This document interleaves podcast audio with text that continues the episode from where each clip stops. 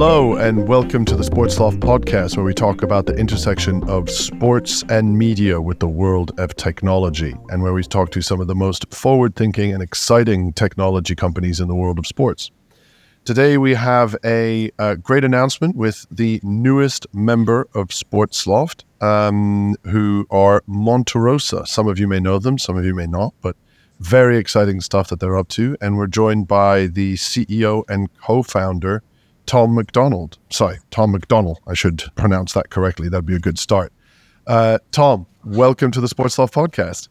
Thanks. You're not the first person to ever do that. Don't worry. it's. Uh, I feel like Tom McDonald is probably a famous person. And joining me, as ever, is the founder, grandee, grand vizier, brains, and beauty behind Sports Loft, Charlie Greenwood. Charlie, welcome back.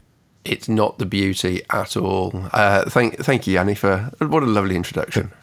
So um, today we're going to take a moment to talk about um, our newest Sports Loft member, as I said, Monterosa, which is a complete fan engagement platform, which is powering 24 7 fan engagement for the leading rights holders in sports. Monterosa joined Sports Loft this month, February 2024, and includes the Six Nations, Liverpool FC, who I am reliably informed will be getting a mention shortly, ITV, EA Sports, Paramount, and my former uh, employer's Formula E amongst its clients. But to give a more detailed and uh, definitely far more educated background to Monterosa, over to Tom. Tom, tell us a little bit about it. Thanks, Yanni. Charlie, good to see you. Where to start? Fan engagement. It's a term, isn't it, which has many definitions, but in the context of technology, as there's a category that has emerged not by our own doing, but it's a category of, of, of software which has emerged, I think, over the last sort of three to five years. Where why, why does fan engagement technology exist? Because organizations, all the ones that you just mentioned, and then some, have a critical interest in the amount of attention that they can transact upon. You know, the, the, the amount of human beings, we call them fans, but the amount of humans that they can talk to, uh, and the cost of that conversation, that attention has become, you know, mission critical, particularly when D2C business models have come in. And so this this concept of fan engagement technology and its very broad spectrum definition has emerged out of out of that the need to generate that attention, data, and transactions that all come off the back of it.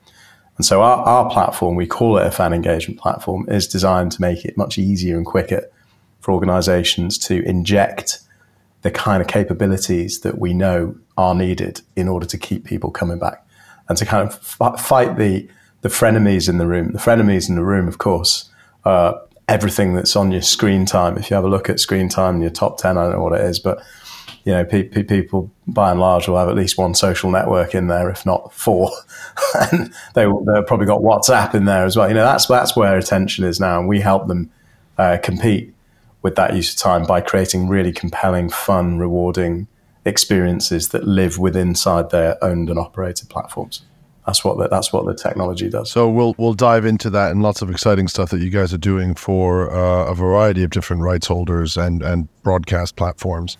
But speaking of rewarding and exciting experiences, as you know, we always start the podcast by asking for people's favorite sports moment of the week. And I think for anybody who knows you, yours will not be a surprise. We're recording this on Monday, the 26th of February, and yesterday was was was quite a moment. So, Tom, what was your favorite sports moment of the week? Well, the 118th minute of the game yesterday. I can I can just hear I can hear what people are going to say about the cup itself, but you know it was a it's a good moment and uh, a, a, good way to start off. Hopefully, a run of other wins. Mm. Well, it's also given the monumental importance of Jurgen Klopp to the football club uh, over the past few years. Um, it it is the first piece of silverware, uh, potentially not the last, uh, which he has won since his announcement, and um, I think that that that will play. Um, I, I mentioned that because that is um, his announcement and the way that it was handled by the club was actually a really great example of fan engagement and sort of putting the fans first, announcing it on the team's official platform, making sure that the fans were the first to know. Um, so a theme to uh, to to carry through. Charlie, what was your favorite sports moment of the week? Well, as Wolves laboured horribly yesterday, I'm not going to pick a pick a Wolves one. Oh God, here we go. Oh, yeah, I know. I, am going to go for, and this is going to be a slightly weird one in that it's not a win, but actually that the whole series between India and England at the moment in, in the cricket, I think has been absolutely brilliant. And okay, so England lost last night, this morning, however you phrase it. Um, so three one down in the in the series. So the series is gone. But what's been amazing is every morning waking up and just the extreme sort of um, chopping and changing from the fortunes of both teams, I think has been brilliant. So you kind of go to bed, it got absolutely no idea what's going to happen, and then I think probably only with the exception of one test, all the others have changed dramatically within the actual games, which I think has been brilliant. Uh, now, whether you agree with Bazball and all of this sort of stuff and uh, different matter, but actually the entertainment and the not knowing what's going to happen, I think has been just fantastic. That's uh, def- definitely sounds like a good one. And sorry, sorry to hear about Wolves uh, labouring. um, I'm going to cheat just a little bit and claim that uh, Arsenal women versus Man United women was a week ago. It was obviously probably probably about ten days ago. But seeing the Emirates sold out for for that event just shows the development and the growth of how things are going. And then to actually see Arsenal win three one uh, in rather impressive fashion was uh, was quite a good one, um, and uh, and a wonderful birthday present for my daughter, who is an Arsenal fan, for her birthday week. So I'll take that one. Speaking of all of that and kind of parceling, parceling all up together, fan engagement is obviously something that a lot of um, rights holders are, are, are really focusing on, Tom, as you mentioned, and really diving into with a lot of attention, both in terms of keeping the attention of the fan, but also gathering first party data in order to figure out how they are able to monetize it. Talk to us about how you thought about bringing software and technology into delivering better fan engagement on behalf of rights holders. Well, there's a problem, isn't there, that you can express it in different ways. Let's say you're a rights holder, just, just for argument's sake. There's a bunch of people out there who are already pretty big fans of your sport, whatever it might be. There's a predisposition to take part and to be interested in something, which is an incredible advantage when you think about it as a business. You know, most businesses start off with quite the opposite. Nobody's interested in them. So that's great. But then primary the vessels for your content and for that engagement are generally not your own. You know, you've generally sold off those rights or you're using social media as your conduit, which one, one would see both of those things as a, as a good thing. However, you know, you don't control or own any of that, do you? You've either sold it or you've kind of partnered with the, you know, with the social network, if, if there is such a phrase anymore, with the media companies they are. So what do you do about that? You either accept it or you go, well, there must be room for me too in this. And there should be room because you know what? My key partners are demanding that I prove the level of you know, the scale of the audience and the quality of the audience and so on. And I also, do you know what? I'm still going to sell some tickets and, you know, I've still got to sell merch. And in future, when that deal elapses, you know, maybe on the next right cycle, I'm not going to get anywhere like as much money as I used to, potentially, not everyone. Um, what, what am I going to do? What am I going to sell people directly? So you've got all of, all of that going on. Now, that's fine. And that's the kind of strategic discussion that most organizations are very well set up for. But what they're not very well set up for, in general, with exceptions, is building product that competes against effectively, you know, that list that we are talking about before. Yeah you look at the, the, the number of engineers and the skill sets that exist within Meta or ByteDance or whoever, or you know, I was like Duolingo is a good example. You know, yeah. incredibly well resourced businesses. So how does a, a rights holder, which is a fraction of the scale, compete in terms of their product? That's the problem we're trying to help solve. Is to cut out all of the kind of the things that you have to reinvent and you know pay somebody to build for you in terms of code what we're trying to do is get you, you know, 80%, 90% of the way there so that that last mile of creativity, you know, the sort of gamification of an experience that that, that can be that can be molded to your specific sport, mm. to the cricket, to the context of football, soccer, to rugby, rather than having to start from scratch and keep going. Because that is a problem that's, you know, being faced yeah. by most organizations. So what we're trying to do is create a unified approach to it so that let's say trying, I think we've achieved this for the large part, is, is a piece of software that you can go to and subscribe to and then get access like a it's a bit like a private app store. You can get access to ready-made components that you can go and drop into your app, your website, or activate from social and so on. You can use those components to encourage people to show up games, challenges, voting, all this kind of stuff. So that's what we're trying to do, trying to make it easier and give organizations inspiration, you know, ideas, creativity, because it doesn't stand still, does it? We all get bored of stuff. Yeah. You don't do the same thing again and again and again and again, unless there's, you know, a large degree of money at the end of it, which sometimes there is. But it, it's a creative process and it's one that is hampered by cost and time and complexity. And we're trying to make it all simpler. You're describing the interactive cloud, which we'll get to in a second, which is sort of the private app store that you guys have developed, as you say, where rights holders can come in and select different integrations with their digital and social platforms.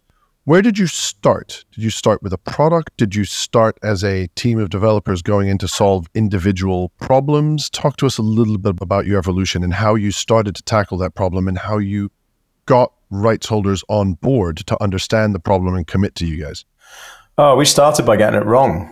I mean, you know, start started by feeling the pain of the problem ourselves. We were a little agency specialized in TV interactivity. Um, back back in the day, the BBC were our only customer.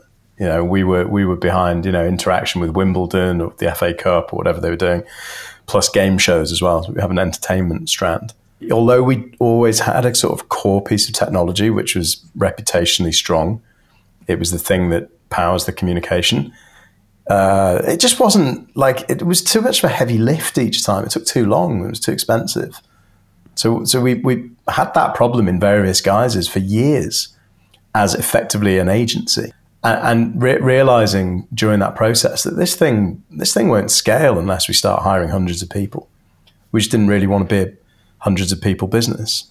So we started building software and we built, we built the platform firstly and got it wrong we built it badly. And that's what I see a lot of is we, we built monolithic software, which yeah. like we're not here to talk about the engineering per se, but the engineering really mattered. We just we made too many commitments and assumptions about the way that people would behave and locked it in and it didn't work. And then we went again.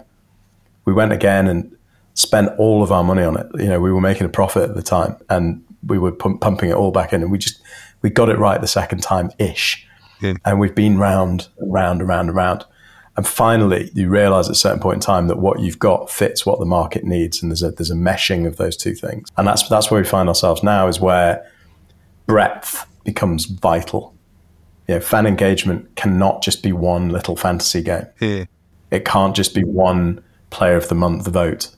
It can't just be one of those things. It's everything. Like it's everything I do as a fan. There's so many ideas out there. We're all fans of different sports to different degrees, aren't we? Or in fact, different subject matters in general. You know, we I could be entertained as a Liverpool fan as much right now going back over yesterday's antics as as I can during the game itself. Yeah. You know, I, I, I see what I mean. It's like, like it's it's continuous, yeah. isn't it?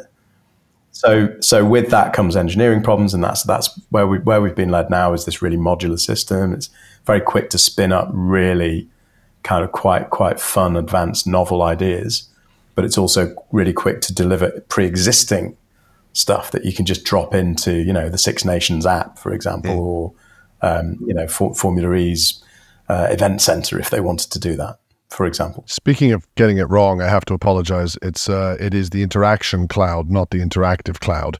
Um, so we'll correct that going forwards. That's that's now two um, pretty fundamental mistakes that I've made. So I'm going to endeavor not to go for the hat trick. But Charlie, you had a you had a question for Tom.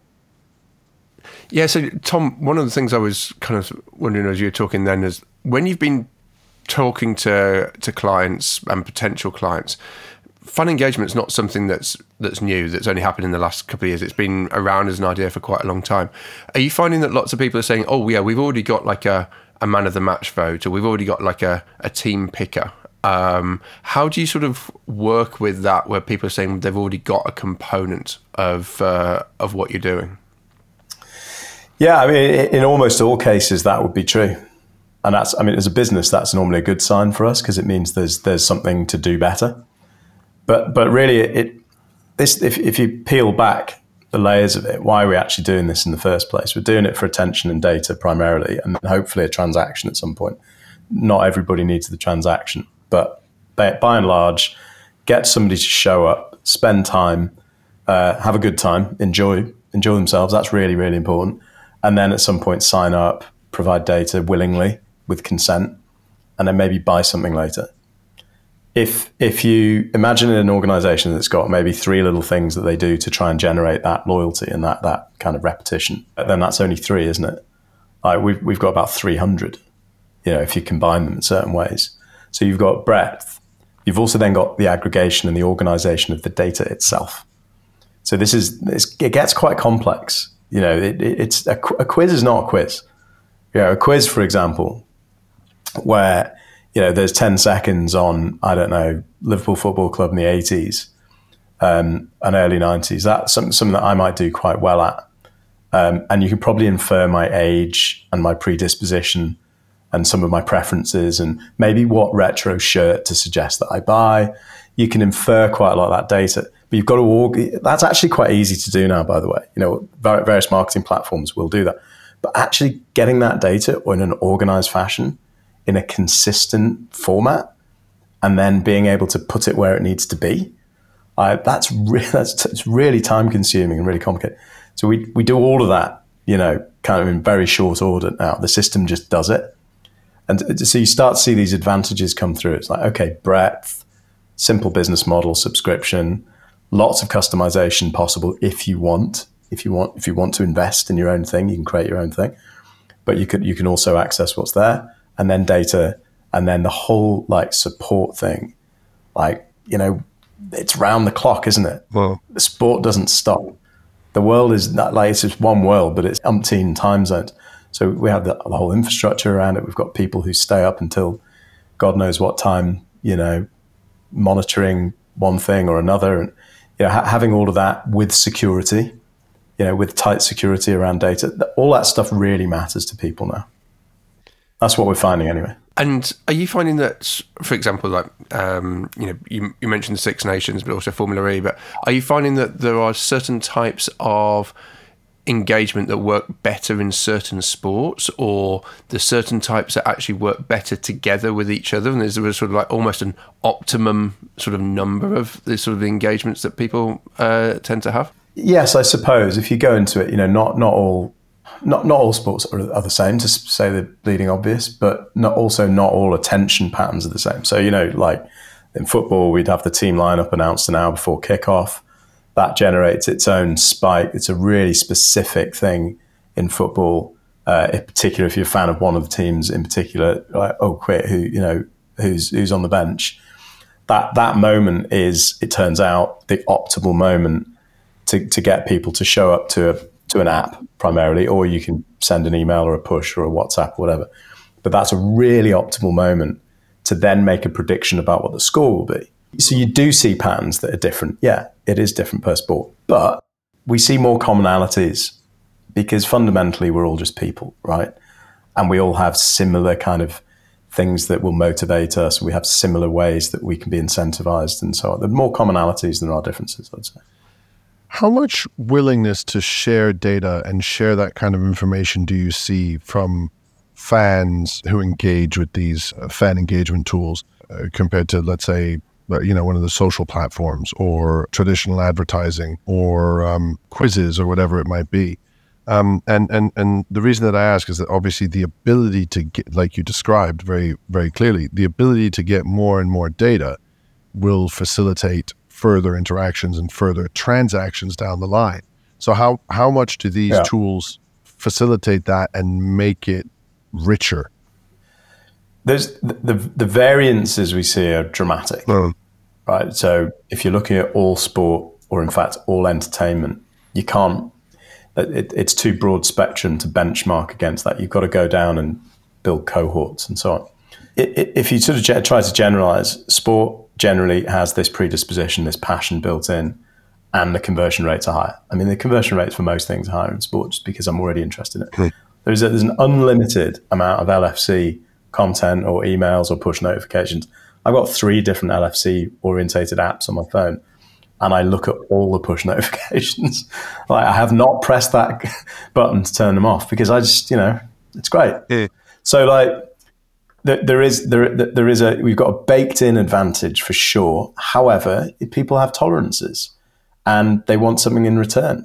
Some some people, and and so you've got to you know there's got to be value exchange. Like if you sign up for this, if you sign up for you know playing this game, uh, then you get a chance to win something. It's a simple mechanic. It's not always about winning, but you've got to give them something back. Mm. How much do you how much are you seeing in interactions with rights holders an appetite for technology to try to solve their problems? Um, uh, and especially given the journey that you've been on over the last few years. No rights holders are about to do what you what you just said you know try to become a, a meta or, a, or an amazon or you know ByteDance. It's it's it is probably prohibitive but certainly there's a lot of talk in the industry now about focusing more on alternate revenue streams, especially with broadcasting starting to die. Data is a huge buzzword. So, talk to us a little bit about kind of the state of the sports industry. And as one of the leading providers of software for fan engagement, but also for data capture, how much easier or not are your conversations at the moment? And how much are people focusing on trying to potentially shift? The business model or even looking to change it in the next uh, in the next few years? Big question. Um, lots of lots of different stories, but there is a path. There, there would appear to be a path. Maybe some variations on that path, and organisations you will find at various stages on that journey. And I, and I, I would say it's very fashionable right now to say things. You get this in the, in tech a lot our customer base is nowhere near. You know, they're not. They don't know their audience. You know, I uh, Facebook know their audience better than mm. you know League X. Okay, that's true. Facebook probably know me better than I know me. I think we've well established that, or they used to when I used it. I, I, think we know that already. but I, I actually think that a, a lot of leagues, um, a lot of organizations, some teams have really surprisingly sophisticated approaches. I, I think the industry radically under appreciates quite how much effort has gone into understanding audiences, data capture, data warehousing, marketing automation that sits on top of it, yeah. sort of automatic segmentation, some of the some of the tools, you know, using CDPs and then connecting in tools to do sophisticated things. There's there's great technology out there.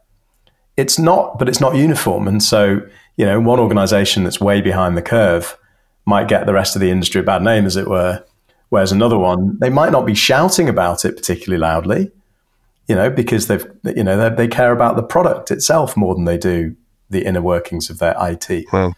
But it's a mixed bag, uh, Yanni. And, you know, generally speaking, we we see the more sophisticated end of it is really, really impressive. You know, so we just see our job is to get as many people to show up as frequently as possible, to have a great time, uh, to willingly part with their attention data and at some point their cash. And Tom, are you seeing that a lot of the rights holders that you're working with, are you seeing them then take the experiences that they're delivering using Monterosa out to their partner brands as something that they can sponsor? And or is that actually the value for them being able to take some of the, the data and insights that's being captured out to their sponsors? How how are you seeing that work? It's much easier to take the data out is, is, is sort of just to make one platform, as you, as you might call it, a website, and an app, to put it crudely, and and to wrap the data around that proposition. and Say to a brand, look, this is what you're going to get access to. It's much easier to do that. And so that's in my experience. And I, you know, I'm I'm not the world's leading expert on this, but that's what I see people do generally.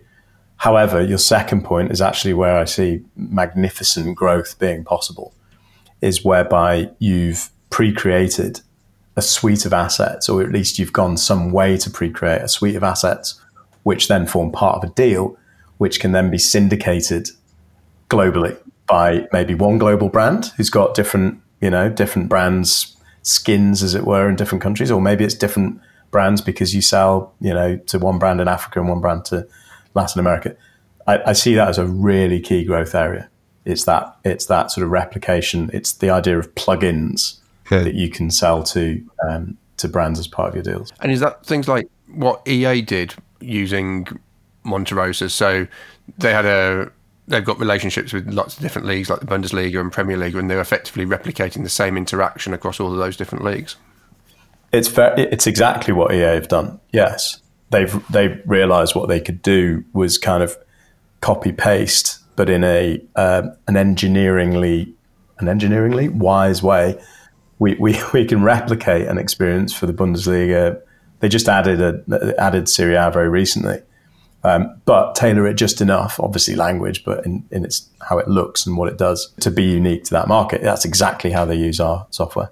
Speaking of transactions and offering those out to to brands, do you guys integrate transaction capability as well within your offering in the Interaction Cloud? Yeah, so we um, actually got going within the world of actual sales. We got we got going in the entertainment world uh, before sport we created the, the, the Love Island app as it still is for ITV. In fact, we I've of relationship. What's your it's your favorite show, isn't it? it's, it's uh, as, as as a funny aside, we uh, I bought Love Island uh, bottles for everybody in the uh, at the team when I was uh, still at Formula E. So uh, even though I'd never watched an episode of it, it was all they talked about, which probably just goes more to show my age than anything else. But it's it's definitely a cultural phenomenon. well, thank you, thank you for funding our business. So there you go. Um, so we we we had an idea. We we so we provide all the interactive sort of supplementary products for ITV shows. You know, I'm a Celebrity, okay. ITV Racing, and so on. Uh, and we had an idea. We thought, well, if we could prove the propensity of that audience to buy product, that would give us a real grasp on the value of that attention. That's why we. So that's why we did the ITV shop. So we created a store within that product and we created journeys that would take you into being exposed to like the bottle. Right. Again, we didn't know the bottle was going to be the thing that sold. We thought it was going to be t-shirts, but it turned out to be the bottle because it was kind of a cultural moment. And we, we've sold something like 1.1 million units of those bottles now in the UK alone. It's been an incredible success. I mean, it's, it's waning now to some degree, but the volume proves it. And we were we were getting, you know, up to like five percent of the total people using that product were buying product. Hey. It's incredible conversion rates. It, you know, these things undulate. Yeah. You know, that's you can't sustain that. But we got into the business of transacting by doing that. So effectively, what we do is we integrate an ecom platform. So that's that's a rather uh, slick integration of Shopify within within the product. Um, we're working on other ecom integrations at the moment to make that easier.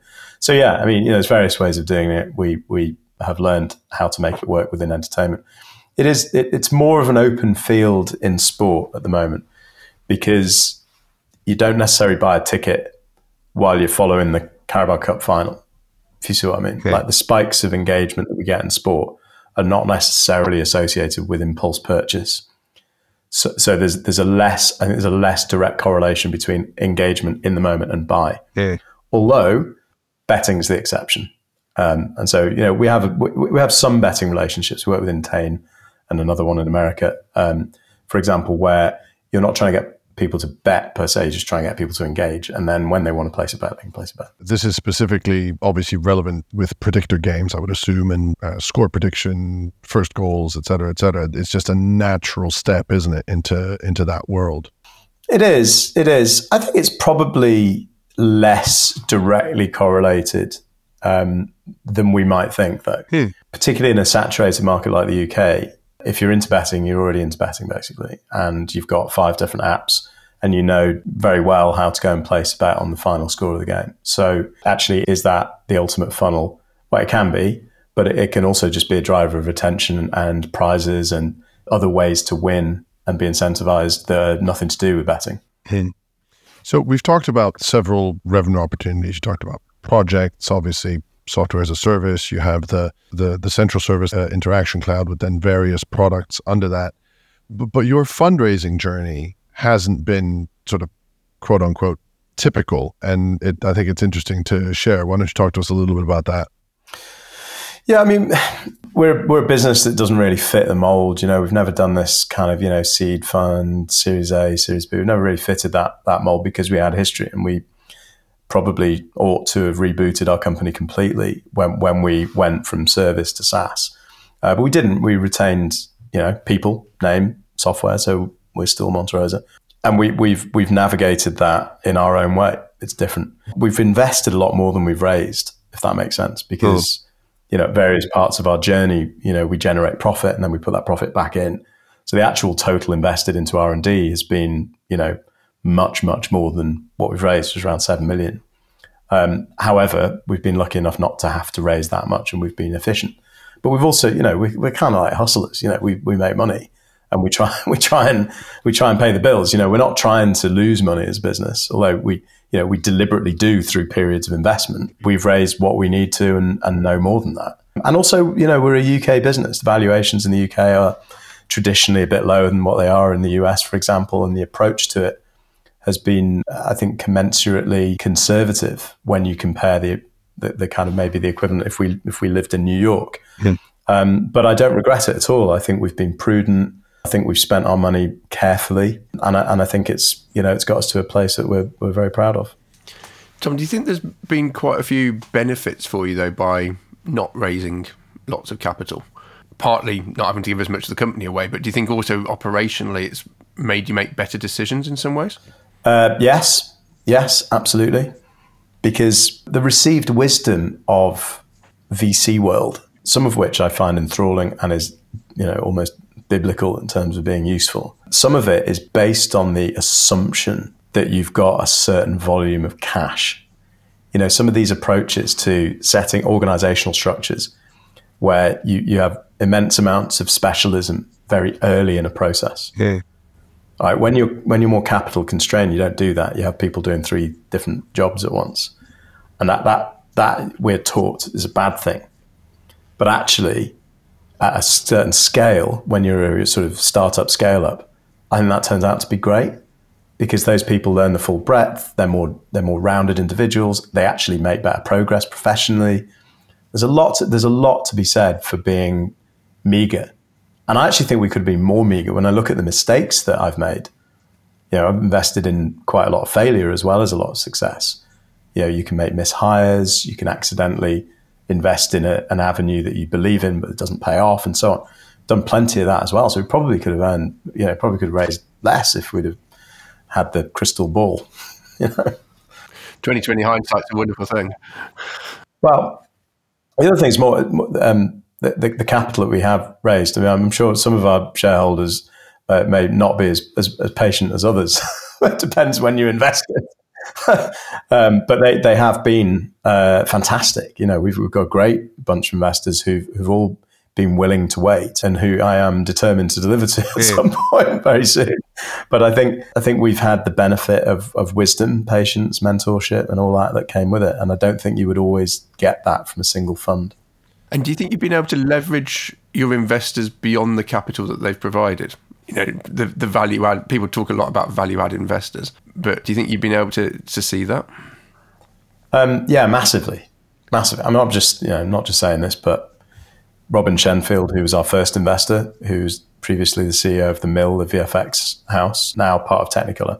But yeah, Robin was our first investor. He you know he wrote a check and literally transferred the money without a contract um, back after we first met and he then became our chairman, and Robin has been a fantastic guiding force. You know, he's run a business of 2,000 people in the UK, America, and India.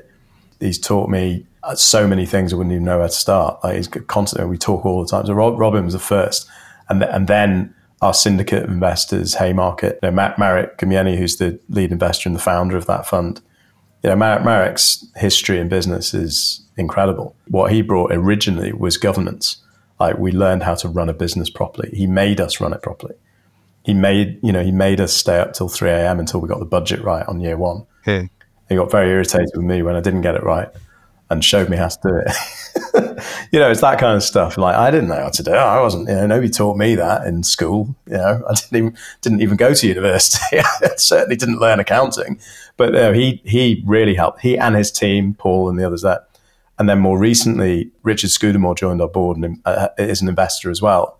And he brought with him two other fantastic investors, Chris Rodman and Jeremy Darroch, at X Sky, Chris X Tops, if you remember remember Tops, for those those of us who spend a lot of money on those things. Um, Still have a lot of cards. Yeah, exactly. But all all business leaders who have done it their way, you know, and have just eh, if I get half an hour with any of them, I, I come away with you know days worth of things to think about. So they, they've been fantastic. We're very lucky. And so, with that background, where to from here? What's the plan for Monterosa? Well, There's lots of plans for Monterosa. All my, my all my plans don't all come to fruition though. You've got to have more than one plan, haven't you? you know? Exactly. But it's um, there. There is a. I have to say, there is a sense at the moment. Just keep doing what we're doing because there's a certain sense of momentum. You can't stand still. You've got to keep innovating. So we've got, you know, we've got a bunch of new product coming down the pipe, which I'm really, really excited by. We're sort of taking those things out to our existing customers at the moment, and you know, this is how we do it. We sort of, we, it's customer driven innovation. You know, it's not in a lab. Mm. So we've got new product generating more stickiness, more community, you know, more value, transactions, more inferred data, more direct data, more all of this stuff. So we've got loads more stuff. We've got the, we're making the tool much easier to use. We're making the tool highly automatable via AI, which is really exciting. We've just integrated um, DALL-E. I don't know if you played with DALL-E uh-huh. yet. We've just integrated it into the platform, so you can you just tell it what picture you want. You know, I I, I want you know a person headering the ball into the back of the net, you know, with his hands in the air, and that's what you get. So we do, we're doing things like that, but we're also make content automation is a big thing. Uh-huh. Uh, try not not trying to do people out of jobs, and more trying to supplement pre-existing capabilities. You know, the auto generation of content using AI. So there's a lot of that coming down the pipe. Um, but we're also partnering with third parties, and this is a really big part of what we're doing. So we, we've partnered with a game studio called Wave, who also specialize in fan engagement. And despite, you know, to the naked eye might look a bit competitive to us, been a great partner with us. They've brought their games into our platform. We have sold and launched some of them to a customer that we're not allowed to talk about, sadly, um, but very high profile. Um, they they bring something that we would never be able to build. Like we're not we're not a mobile game studio. Uh, we're also planning to add other complementary third parties into our marketplace, so that you as a subscriber can add on, you know, at modest cost, you can add on access to the, uh, these other engagement tools. That, I'm really excited about marketplace. It's something that we're you know, we've invested a lot in it, in the capability, because it's not easy, mm. um, but it's really starting to bear fruit. So lot, lots of stuff down the line. Just keep on doing it. Growing. North America is big for us. We've got four or five really big customers in North America. I see a lot of growth coming from there, but not exclusively. We're going global and we're doing more and bigger and better. And Tom, slightly on the flip side of that, I guess the other question though is, what do you think is the biggest challenges coming on for you I mean, we've known each other for, for a long time, but we've been talking a lot more in the last sort of 12 to 18 months. One of the things that struck me is actually how much momentum you've got, but also how much you've changed. And almost one of your biggest challenges is getting people that maybe knew you two years ago, three years ago, almost to take another look. Yeah, well, I mean, that's, I, I think any business that's been through a pivot, I, mean, I, I would describe ours as more of a soft pivot. You know, we evolved, but we evolved quite rapidly 2020 to 22 and I, and I think if you know if you'd have spoken to us, and it would have been a different sales team at the time, if you'd have spoken to us in 2019 even, you would have seen something quite dramatically different to what you see now. And the construct of the business model and the purpose and the way that we operate would have been very different. So you, yeah, changing perceptions and getting people to take another look, def- definitely a challenge. Um, thank, thankfully, when we do, you know, mostly the reaction is, "Oh wow, great!" Cool. I didn't realize, you know, it was that simple now. Or that. So that's that's good. Um, what do I see as the other challenges? I mean, we have we all have to face macro challenges. You know, glo- global issues. We we had to move a lot of people out of Belarus.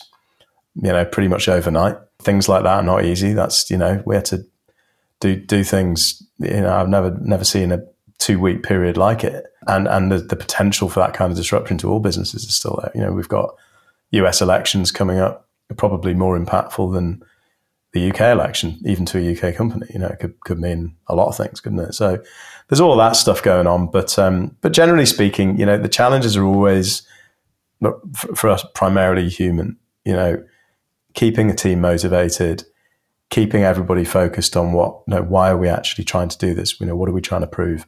To keep it, keeping the energy up is um, is is is forever a, a, business challenge and one that I actually quite enjoy.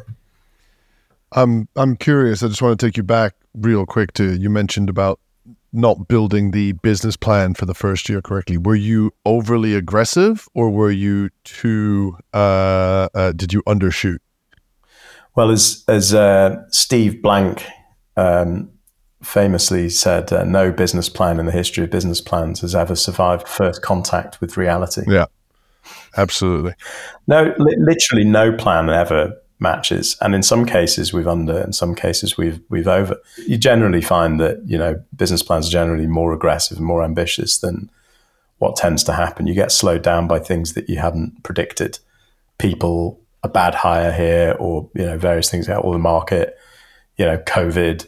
These things can happen, but I th- I think now it might flip the other way. It depends. I don't you know yeah. I don't like to be. You, you, don't, you don't sort of you'd rather over deliver than under deliver. So we'll we'll see how it pans out. Two final questions then, and one of them is Liverpool FC are on your list of clients already, so I assume that's that's not going to be the answer. But who would be a dream client, whether in the world of sports or not? I'll tell you what. The truth is, we've probably got five or six of the people that you thought think I would say. That we can't we can't can't declare publicly. We we've got, and I include Liverpool. Liverpool have been a fantastic partner for us not not just because I'm a supporter, and I'm sure that had had an impact in my level of persistence to get in there. but they've been willing they've been willing to innovate with us. Yeah. Um, so even even though you might look at you know a global football federation or an American league as as the dream customer, which they are, what Liverpool have, have helped us do, and you know they're just around the corner, and you know we've got a good relationship. Is they're prepared to go on the innovation journey with us, uh, and that's that's that's one facet of it. But in other other walks of life, I am not a massive cricket fan, but I would love to work in cricket because volume. Yeah. Um, I'd love to work in cricket. Uh, I'd love to work in more American sports. I'm f- I'm finding it in fascinating to learn more about American sport. Without, I'm a geek. I'm a computer programmer who likes football. You know, I'm I'm not a sports industry uh, native, as it were. So I, I, I don't come pre-packed, you know? and it's it's really engaging to, to get into American sport. It seems like a limitless amount of possibility there. Mm. And and constantly changing landscape as well, given the given the business model. So the final question then is, as a computer programmer and a Liverpool fan, and uh, one of the products that you guys do is predictors, how many trophies do you predict Jurgen Klopp will walk away with by the end of his tenure? I'm not answering that question. There's a there's a Wolves fan here. Um, I'm in a I'm in a family of Evertonians, and, and and a good a good fifty percent of Monterosa's staff in the UK seem to support Arsenal. So at this moment in time, I'm going to plead the fifth, and I refuse to answer that prediction. That can only backfire. uh, Listen, we've got to win at least one more of the ones that are left. Uh. That's all, and I think we all know which one we want it to be. well, one for you then, Tommy. It's Liverpool Wolves on the last day of the season, which will be Jurgen, might be Jurgen Klopp's last match. I think I haven't quite checked. That could be quite an interesting one. Maybe that's the one that we should go to, Charlie. I think uh, I have to keep quiet. Yeah, Charlie, you might uh, you, you might be struggling in that one. Well, listen, it's been great to have you on and fantastic to have you and Monterosa as a newest member of Sportsloft. So thank you for that. Very quickly for the listeners, if you liked what you listened to, please make sure to like and subscribe wherever you get your podcasts. Leave us a review if uh, you're so inclined. Make sure to follow us on social at Sportsloft HQ and head to our website, sportsloft.co, and sign up for our newsletter, which comes out regularly, regularly um, uh, every week. All that remains for me is to say a big thank you to my wonderful and gorgeous co host, Charlie Greenwood. Charlie, thank you. Thank you, Yanni. And a big thank you to Tom McDonell from Monterosa for joining us on the podcast. Tom, we look forward to many more. Thank you for joining us. Thanks. Thanks to you both. And to all the listeners, thank you very much. And we'll see you next time in the Sports Loft. Goodbye.